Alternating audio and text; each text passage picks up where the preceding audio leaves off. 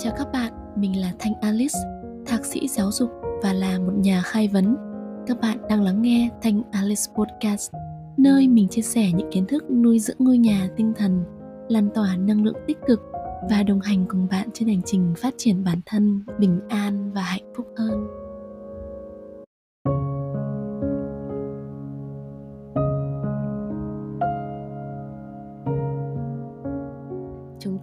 Đến với nhau ở đây với chiếc hẹn vào tối thứ năm hàng tuần. Tuần vừa rồi của các bạn thế nào? Mình hy vọng là mọi chuyện đều an lành. Ở bên mình thì trời đang mưa. Không biết là có phải là trùng hợp hay không mà cứ khi mình thu tập podcast mới thì trời lại mưa.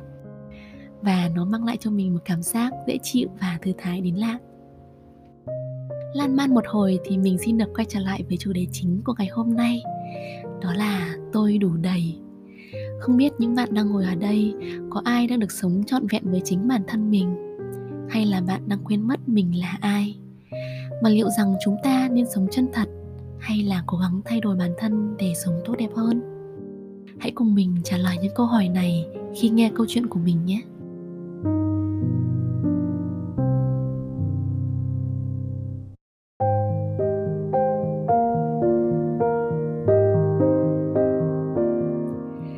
Trông xinh ghê Đấy là tất cả những gì chồng tôi có thể bình luận khi tôi bắt anh xem clip tiktok của mình và đưa ra lời nhận xét.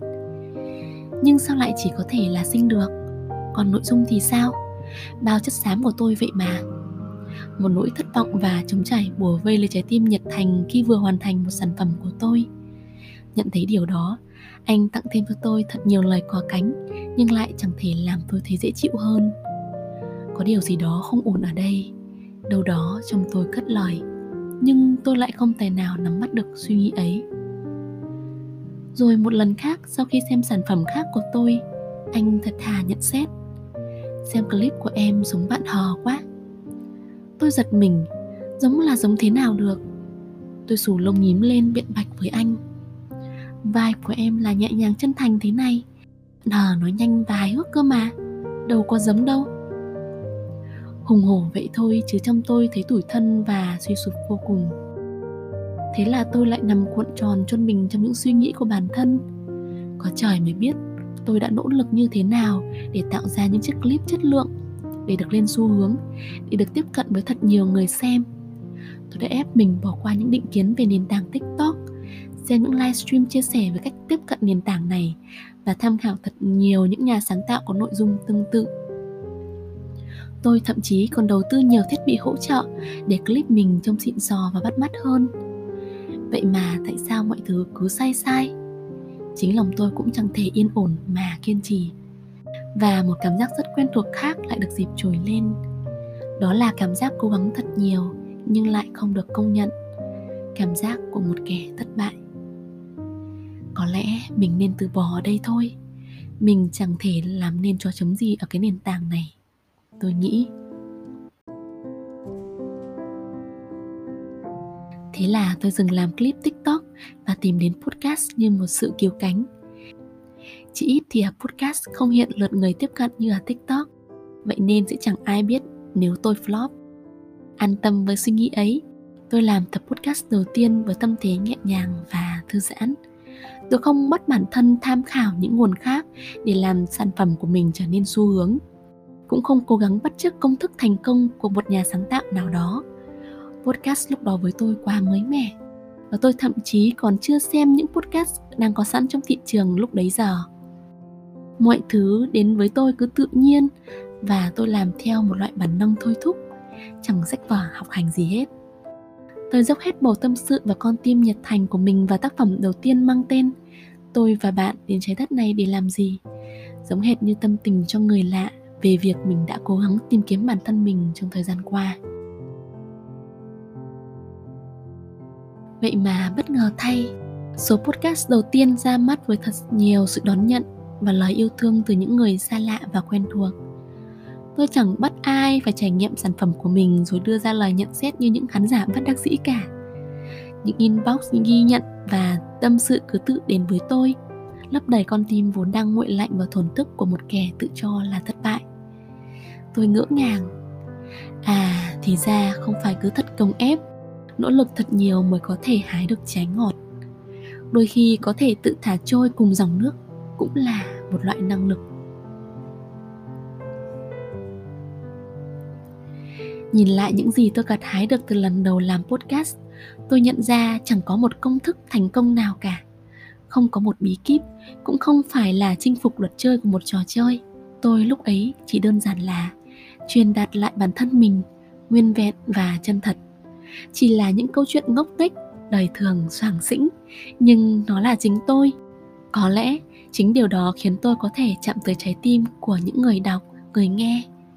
Lúc đó tôi hiểu ra rằng, tự bản thân mình đã có ý nghĩa. Đâu cần đao to búa lớn tô vẽ gì thêm đâu. Tự quan sát bản thân mình khi làm podcast, tôi thấy một sự thư thái và bình yên đến lạ khác hẳn với cảm giác cồng ép và căng thẳng mỗi khi cố diễn một cô gái xinh đẹp và giỏi giang trên tiktok. Thì ra, được làm chính mình lại dễ chịu đến vậy.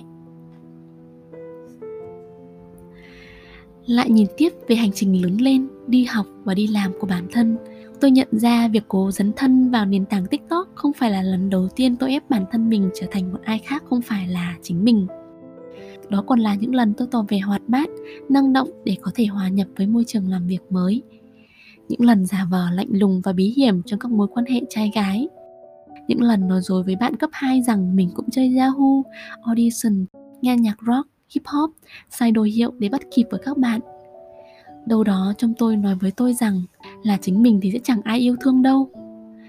Những tiếng nói bên trong cũng bảo rằng tôi không đủ, không bao giờ đủ, tôi cần phải cố gắng hơn, phải giỏi giang hơn, phải thêm thắt vào cho mình những chiếc mặt nạ, những bộ lông rực rỡ. Thế là như một thói quen, một con tiêu thân một chú ngựa cuồng chân tôi cố gồng ép tô điểm cho bản thân thật nhiều nhưng có một điều nghiệt ngã rằng kết quả của những cố gắng những miệt mài gồng ép đó luôn là những thất bại những cảm giác không hề dễ chịu và những lần quên mất chính mình là ai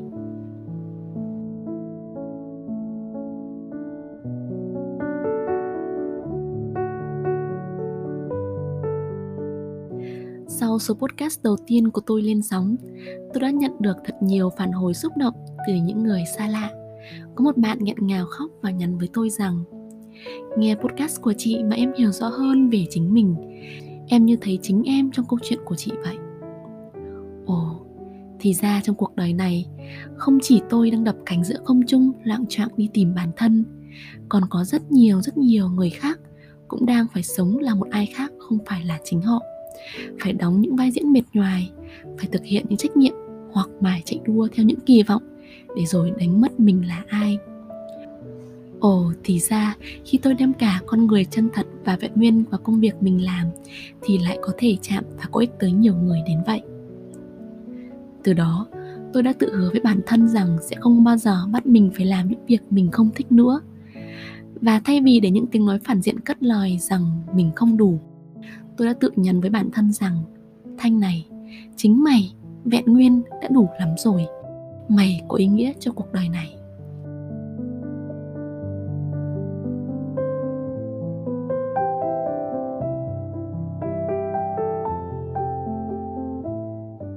Gửi bạn, những ai đang nghi ngờ giá trị của bản thân, mình tin rằng tự bản thân bạn đã xứng đáng và đủ đầy. Vậy nên hãy đem chọn con người chân thật của bạn rót vào từng công việc bạn làm. Bắt đầu bằng việc nói với chính bản thân rằng I am enough, tôi đủ đầy. Và bước ra thế giới ngoài kia chiến đấu bằng tất cả con tim nhiệt thành. Bạn nhé.